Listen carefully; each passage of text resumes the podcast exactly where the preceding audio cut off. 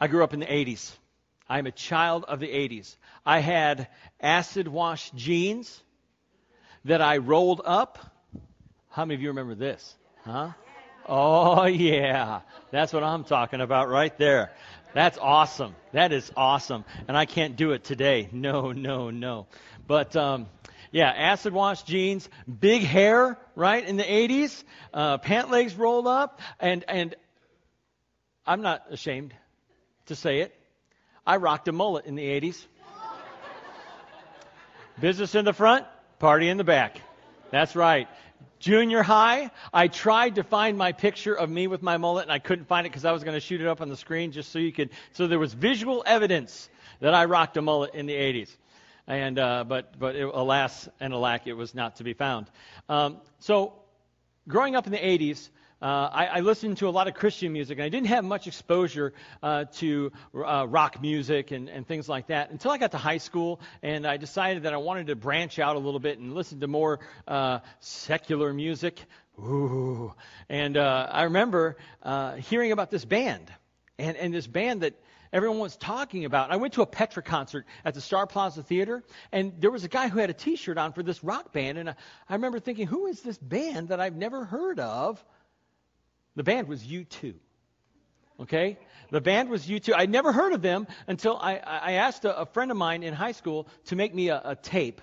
Now, for those of you who are not born prior to CDs, we had these little things called cassettes. Even before that, there were eight tracks. You'll have to ask your grandparents about those. But um, they had.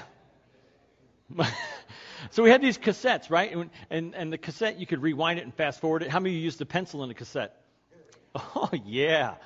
So we had these cassettes, and you could you would have like a dual cassette player, and and you could dub from one cassette to the other. It was awesome. I mean, what a time to be alive. And so uh, she, this friend of mine, made me a CD, or made, not a CD. She made me a cassette tape of the soundtrack to the movie Rattle and Hum, which was a, a concert documentary of uh, the band of the band U2.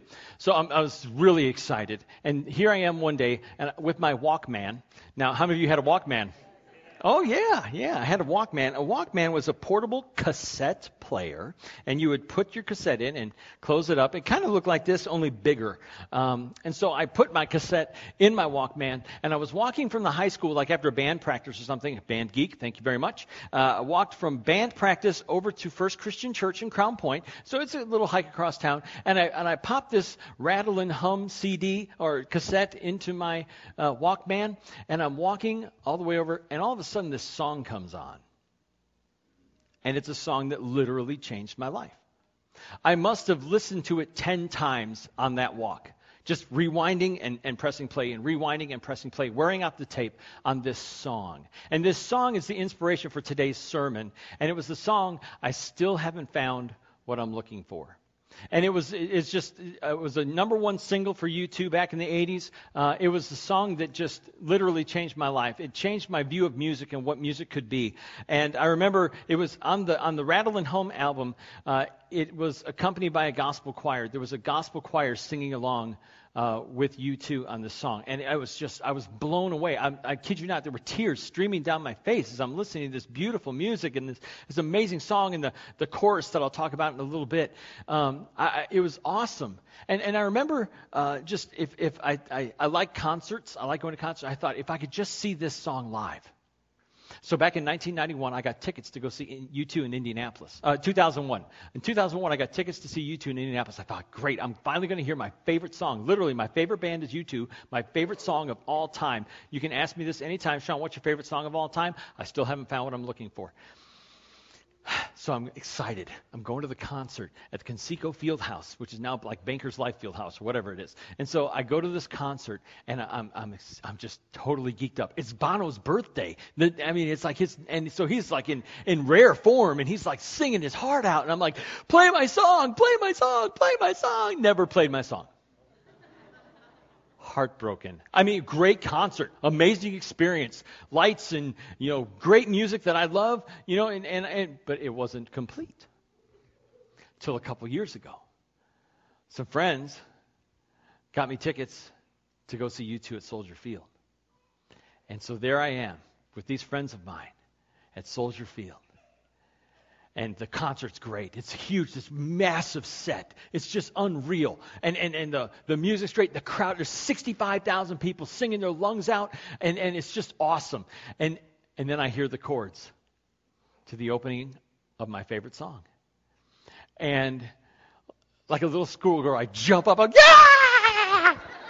And I was just like, I'm losing my mind. And here I am. I pull out my phone, my old flip phone, uh, and I hit the record button uh, on, on my video, and I'm recording the video, singing, screaming at the top of my lungs with Bono, and I still haven't found what I'm looking for. Only it was way off key. I mean, it was really, really bad. I listened to the video like a couple days later. I'm like, I have to erase this because if somebody ever finds this, I'm in trouble. And so I erased the video, and uh, but it was amazing. I mean, finally get to hear my song live, and, and it's like, oh, it's just so great. How many of you have ever had that experience where it's like you just you, you go to a concert and they finally play the song you want to hear? You know, how many of you have had the opposite experience? You go to a concert, they don't play the song you want to hear, and you're like, this stinks. That's the story of my love affair with U2. and uh, I mean, I tell you, it, it's just, you know, we began this journey about a month ago, uh, this summer concert series. And we're using the hit singles from the last eight decades, and we're using the, the song titles from hit songs uh, for sermon titles. And so we looked at the 40s and we talked about the song Sentimental Journey. We looked at the 50s and how God made a jailhouse rock. In the 60s, we talked about, uh, we read, we uh, preached through the book of Jude and uh, the Beatles saying, Hey Jude. Uh, and last week, we talked about the Jackson Fives, I'll Be There, and how God is always there, uh, always with us, never leave us, never abandon us, never forsake us. This week, we come to the 80s. And we got, let's see, we got 80s, 90s, 2000s and today. So we got four weeks left, including today, uh, and we're going to keep doing this, uh, these hit songs as sermon titles. And so we're going to journey back to the days of big hair, high top sneakers. Remember high tops? Everybody had to have high tops with your jeans rolled up. We're going to go back to the time, and, and for some of you, this will blow your mind. We're going to go back to the time when MTV played music videos. It's the 80s. What a time to be alive, right? So, um, we're going back to the 80s today. Today's message, today's sermon, is a sermon about faith. It's a sermon about faith. Uh, and it's not about what I'm looking for, and it's not about what you're looking for. Today's sermon is about what Jesus is looking for. So if you'll grab your Bible and turn to Luke chapter 7, we're going to look at what Jesus is looking for. Luke chapter 7. Grab your bulletin, turn to the back page to the HDO, and you will be able to take some notes if you like. And we're going to look at Luke chapter 7, verses 1 through 10. Luke chapter 7, verses 1 through 10. Got it? Let's do this. When Jesus had finished saying all this in the hearing of the people, he entered Capernaum. There, a centurion's servant whom his master valued highly, was sick and about to die. The centurion heard of Jesus and sent some elders of the Jews to him, asking him to come and heal his servant. When they came to Jesus, they pleaded earnestly with him, This man deserves to have you do this, because he loves our nation and has built our synagogue. So Jesus went with them. He was not far from the house when the centurion sent friends to say to him, Lord, don't trouble yourself, for I do not deserve to have you come under my roof. That is why I did not even consider myself worthy to come to you. But say the word, and my servant will be healed. For I myself am a man under authority, with soldiers under me. I tell this one, go, and he goes, and that one, come, and he comes. I say to my servant, do this, and he does it. When Jesus heard this, he was amazed at him. And turning to the crowd following him, he said, I tell you, I have not found such great faith even in Israel. Then the men who had been sent returned to the house and found the servant well. In Luke chapter 6, Jesus preaches a sermon very similar to the Sermon on the Mount, but this one's called the Sermon on the Plain. It's just like the Sermon on the Mount, but it's a little bit shorter. Uh, he went into Capernaum, which, which was kind of like Jesus' home away from home. It was on the north side of the Sea of Galilee. It was a fishing town. Peter, Andrew, James, John, Matthew, they were all from Capernaum. Uh, like I said, it was a, a, fishing village there on the north side of Galilee. Um, and as he enters Capernaum, he is met by some Jewish leaders, some Jewish elders.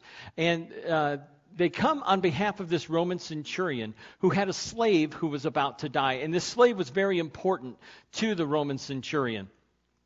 So these Jewish elders come to Jesus and tell him that this Roman centurion's slave is about to die.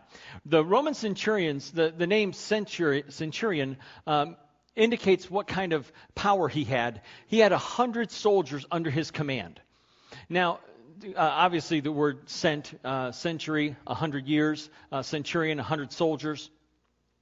When it came to uh, practical matters, it was more like 60 to 80 soldiers, but they kept the name centurion. So he's got about 60 to 80 soldiers underneath him, and whenever he says, they do. You go, you go, you come over here, you come over here, you do this, you do this. Uh, and, and so he had a lot of authority, he had a lot of power. And he was also very wealthy. Centurions were very wealthy in those days. And in fact, he was so wealthy that he built a synagogue for the Jews living there near Capernaum. So he builds this synagogue for them. And the Jewish leaders loved the centurion. Now, this is weird. Okay, this is strange because he's a Gentile and he's a Roman and he's a soldier occupying their land. But they love this guy because he's done some really nice things for them, including building them this really nice synagogue. So they go to Jesus and they tell Jesus, he deserves for you to do this for him. He's worthy of you. That's quite a statement. So they go to him because the centurion had heard about Jesus and the things that he had done. And so they sent the elders to ask for help. And again, the elders asked Jesus to help them because he had been so kind to them. Uh, and maybe they thought that he wouldn't help them anymore if Jesus didn't do this for them. And so it's, it's like, Jesus, you've got to do this for this man because he's not going to help us anymore, and he may treat us badly if you don't do this for him. So they go to Jesus, they ask him to help the centurion, uh, and Jesus agrees. He decides to go with them, and he's going to go to the centurion's house, and he is going to heal this, this slave. So they go to the, they're on the way to the house, and all of a sudden, the centurion sends some friends out to meet Jesus. While the Jews thought that Jesus, that this man was worthy of Jesus, the centurion disagreed. In fact, he said, I am unworthy for you to come into my house. I am unworthy for you to do this for me, and I, I just, I'm asking you to do this. Now, what's amazing is that Jesus was going to break some socio religious customs of the day.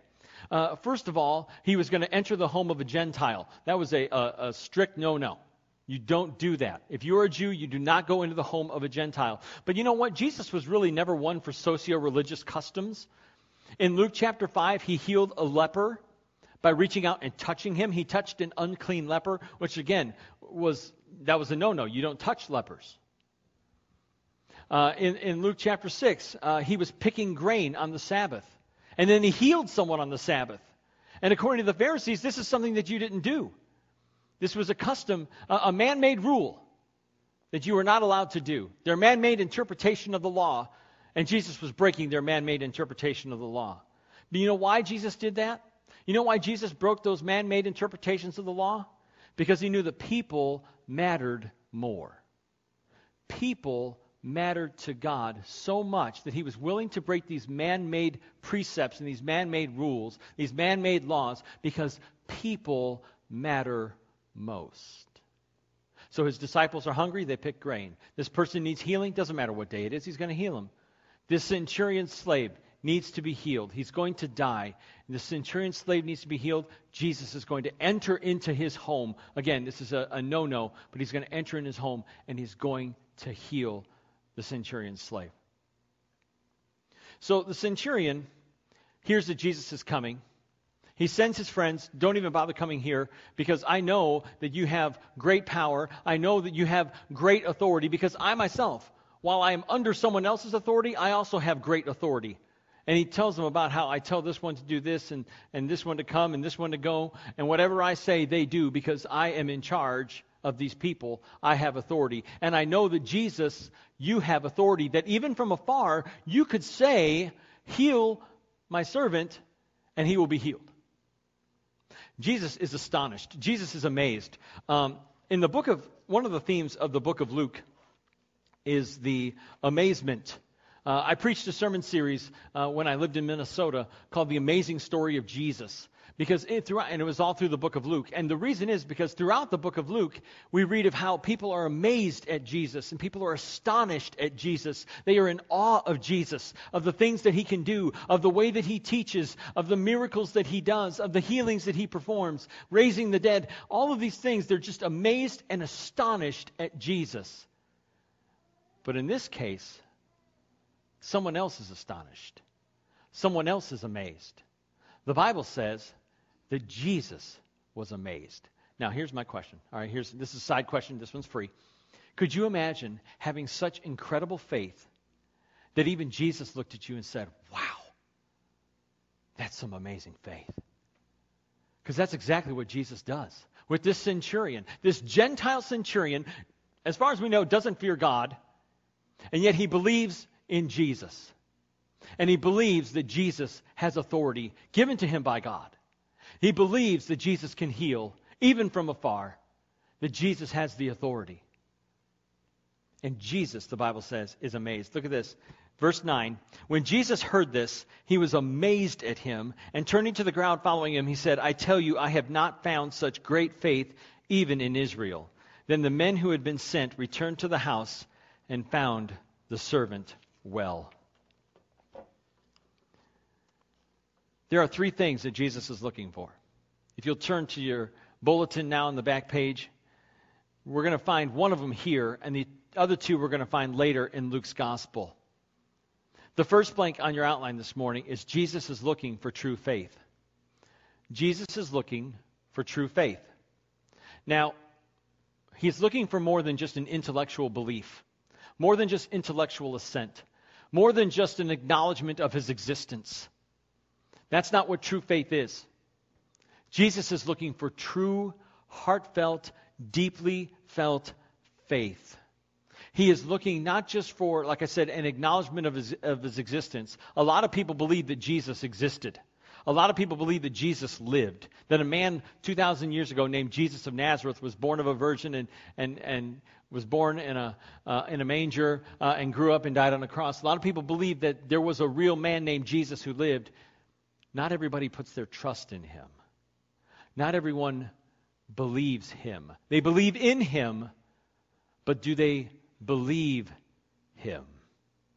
He is looking for us to believe and to trust him. There's a real difference. There is a difference between believing in something and believing that something or someone is true. And we believe we are called to believe, to have true faith, to believe that Jesus really is who he said he was, that he really is the Son of God, that he really did die on the cross for our sins. He is looking for us to believe that he can offer us real salvation, that he can offer us true hope. In John chapter 14, verse 6, Jesus said, I am the way, the truth, and the life. No one comes to the Father except through me. Pretty exclusive, right? Sounds pretty exclusivist, like he's the only way to be saved. And you know what? That's confirmed back in, in uh, Acts chapter 4, verse 12. The disciples were on trial for their lives, and they said about Jesus, Salvation is found in no one else, for there is no other name given to men under heaven by which we must be saved. That there is only one way to be saved, and that is through Jesus Christ. It's the only way. But what does it mean to be saved? How do we receive this salvation? What does it mean to be saved? It is by God's grace. It is a gift of His grace through faith in His Son Jesus that we can be saved and that we can have hope and that we can have our, our sins forgiven. In John chapter 3, everybody knows John 3.16, right? Hold up the sign at the football game. The guy with the big rainbow wig on holds up the sign. John 3.16. This is what it says.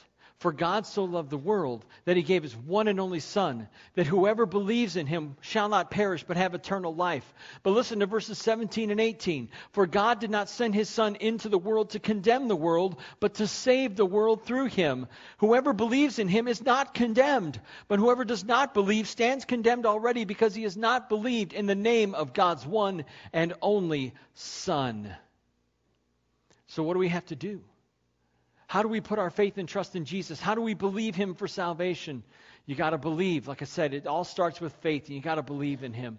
You've got to believe and trust Him for salvation. You have to con- you have to repent from sin, which means just to turn away from sin and turn to God for forgiveness. You've got to confess your faith and say, "I believe. I am a believer. I believe that Jesus died for my sins." And you got to be baptized. I'm so excited. We have two baptisms this morning. We got two young sisters who are coming to be baptized today, and we're going to do that in just a little while.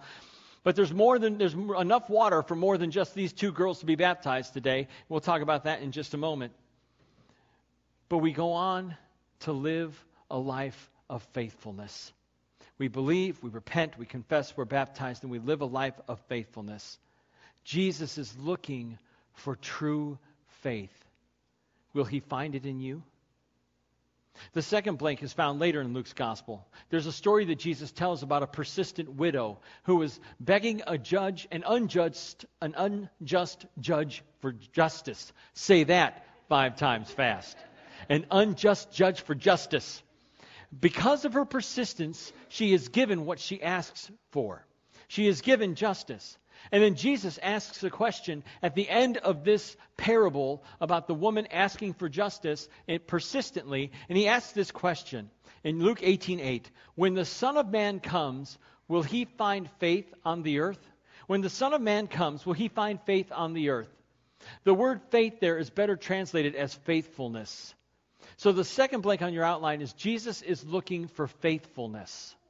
Not just an intellectual assent, not just a belief, uh, not just even a trust in Him, but He is looking for faithfulness. He is looking for us to live faithful lives, lives that are devoted to Him, lives that are fully sold out and fully surrendered to His mission for our lives. This whole thing that we do every Sunday, this mission statement thing about loving God, loving others, and spreading the gospel, making disciples, more and better disciples of Jesus, that is what we're committed to as a church family. That we want to make disciples of all nations, as Jesus said in Matthew chapter 28. We want to make disciples of everybody. We want to help them come to a place place where they put their faith and trust in Jesus.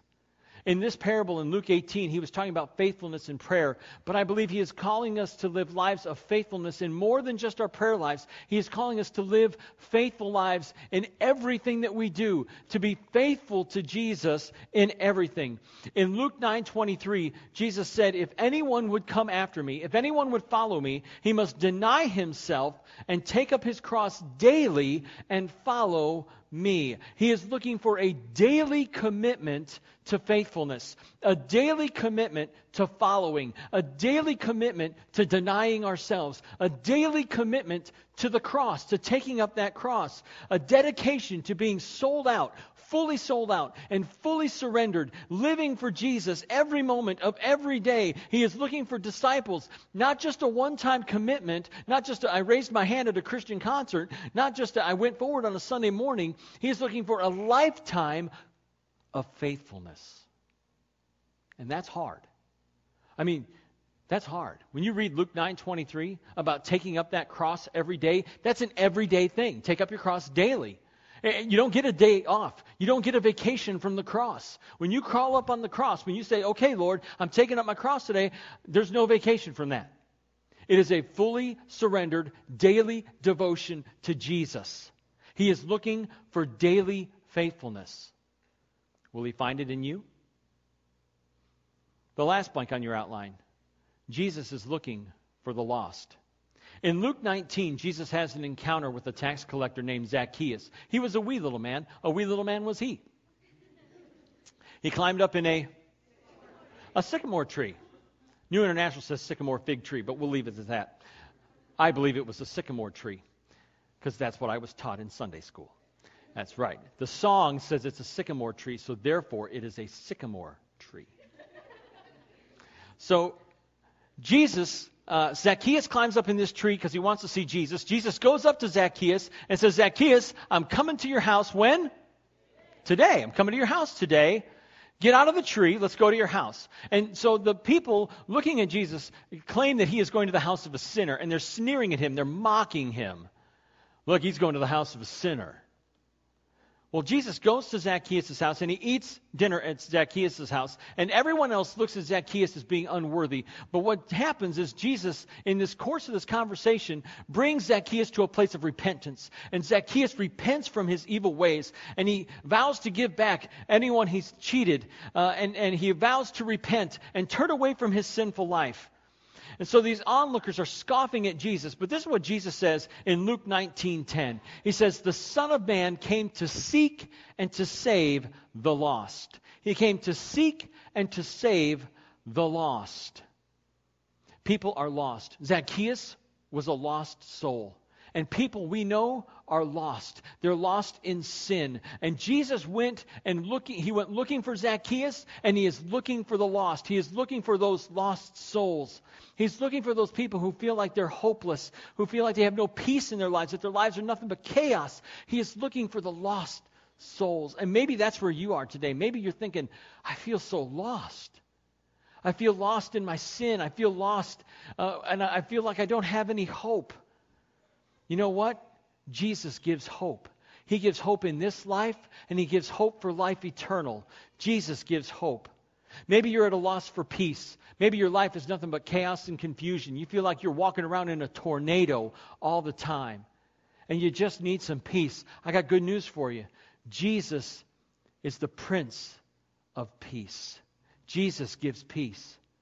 Maybe you feel like you're lost and, and you need unconditional love. You feel like you're at a loss for unconditional love. I just need to feel loved by someone.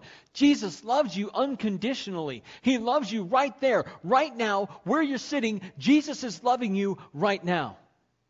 Right where you are. You are loved. And Jesus loves you unconditionally. He doesn't say, if you clean up your act, then I'll love you. If you go to church more, then I'll love you. If you put more money in the offering plate, well, well that's true. Um, no, he doesn't say that. He doesn't say, if you put more money in the offering plate, then I'll love you. He says, I love you right now, right where you are.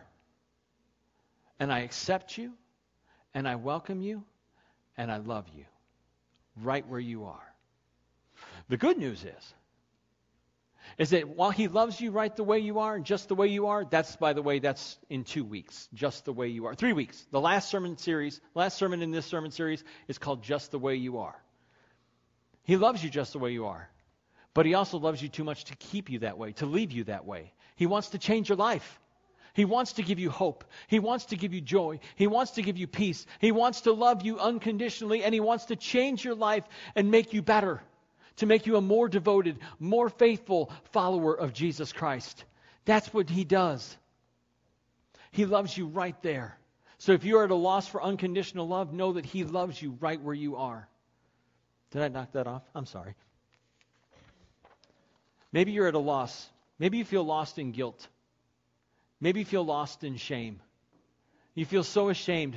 If you knew what I had done, I don't even deserve to be here. I feel like that centurion, that centurion who, who felt unworthy to have Jesus come into his house. Maybe you feel unworthy to have Jesus come into your life. Maybe you're just lost in guilt and shame. I got good news for you. My favorite part of my favorite song is towards the end of the song when Bono sings, You broke the bonds, you loosed the chains, you carried the cross of my shame. You know I believe it. Do you believe it? That Jesus took the cross of your shame and he took the weight of your guilt and he took it on himself. And he suffered and he died on that cross for you and for me. And he took the pain and he took the torture and he did it because he knew there was no other way. There was no other way. And in his great, awesome love for you, he took that on himself and he takes away your guilt and he takes away your shame and you don't have to bear it anymore. Praise the Lord, praise the Lord, O my soul. He wants to forgive your sins. He wants to give you hope. He wants to give you peace. He wants you to feel His love. He is looking for the lost. He is looking for you. Will, you, will He find you? Will He find you? Will you let yourself be found by Him? Will He find what He's looking for? Jesus is looking for you. He is looking for you. He is looking for believers. He's looking for believers who have true faith and who want to live faithful lives. He is looking for unbelievers. I think people get the wrong idea about Jesus. As though you've got to be perfect for him to want you. As though you've got to have your act together for him to want you. He wants everybody. He wants everyone. Right where you are. He's looking for you. And he wants you and his family. He wants you to accept his gift. He has a gift for you. Will you be the one he's going to find? Will you, will, you, will you be found by him today?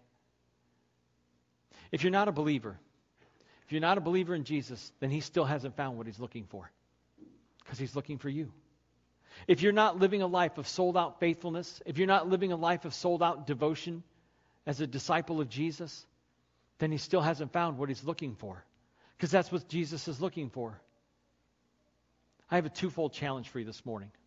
The first, if you are a believer, the question you have to ask yourself is Am I living a faithful life? Am I living faithfully to Jesus? Am I living in faithful service to Him? Or am I merely saying, I believe? Am I just saying, yeah, I believe it? Or are you living it out faithfully day in and day out, taking up that cross every day? It's time to take a step of faithfulness. It's time to get involved, to serve God in His church, to serve God in His kingdom. You heard uh, Bob when he did his communion meditation earlier and his offering meditation, talking about the importance of, of, of giving your life to Jesus in service, about serving God in His kingdom. It's time to get involved. And we're going to give you some great opportunities over the next several weeks to get involved because we're going to make some changes around here that are just going to blow your mind. It's going to be awesome. And we're going to do some things that are going to make it possible for more people to come and hear about Jesus. And that's what we really want to do. Is we're going to make it possible for more people to hear the good news. We're going to make it possible for more people to hear about Jesus. So that's what we want to do. But maybe you need to take a step of faithfulness like this. Maybe you need to share your faith with somebody. You need to tell somebody about what you believe. Or maybe you need to take your faith, or maybe you need to say no to temptation and no to sin. Maybe that's the, that's the step of faithfulness you need to take. You need to say no to temptation and sin. Or maybe you need to take a step of faithfulness and pray more faithfully, or read your Bible more faithfully, or get involved in a Bible study more faithfully. Maybe that's the step of faithfulness that you need to take. If you're not a believer, then maybe you need to get serious about your faith. Maybe you need to, you need to figure out, okay, what is it that I believe? Because I believe that everybody's on some kind of journey of faith. We're on a journey of faith. We believe everybody believes something. Even if it's just you believe that your car's going to start after church today, you believe something. So everybody is on some kind of journey of faith. And I, I, I encourage you to trust in Jesus for salvation. What is holding you back from trusting Christ for salvation? What has you on the fence between faith and doubt? What has you riding that fence? And how can we overcome those doubts? How can we get you onto the side of faith? What needs to be done? What needs to be said? What needs to be read? What needs to be heard for you to make that choice to follow Jesus and trust Him for salvation? Maybe it's time to investigate Christianity. Maybe it's time to investigate God's Word. If you're ready to make that step of faith today, if you say, Yes, I believe in Jesus, and you've never been baptized, like I said, I got these two young ladies down here just waiting to get baptized this morning, and they're like, Please hurry because we want to get baptized. They've been, they've been hounding me for months, and I'm so excited that we got to this place. We met this week and we talked for a while, and, and they're ready to be baptized. I'm so excited, but they're not the only ones. We have that, that baptistry is full of water. And we have dry clothes for you to, to we have uh, clothes that you can put on, that you can get in there, and you can be baptized today. If you're ready to make that step of faith, by all means, don't wait another day. Come on down today, and you can do that today. Jesus is looking for you to make a commitment. And this is everybody, not just unbelievers, but believers. This is everybody. Jesus is looking for you to make a commitment today. Is Jesus going to find what he's looking for? Heavenly Father, I thank you for this uh, time to, to get into your word and, and to talk about what Jesus is looking for. I, I, I know that he's looking for us to live lives of faithfulness. And he's looking for people to, to make a decision to follow him. And he's, he's looking for the lost. And he came to seek and to save the lost. And God, we, sometimes we feel so lost, and, and we need to be found by you. So I pray that you would come here today Convict our hearts of a need for faithfulness. Convict our hearts for a need of you. And I pray that you would bless uh, Natalia and Julia as they get baptized today. And I pray that uh, you would help them to walk in faithfulness all the days of their lives. We give you praise and glory, and we give you thanks in the name of Jesus.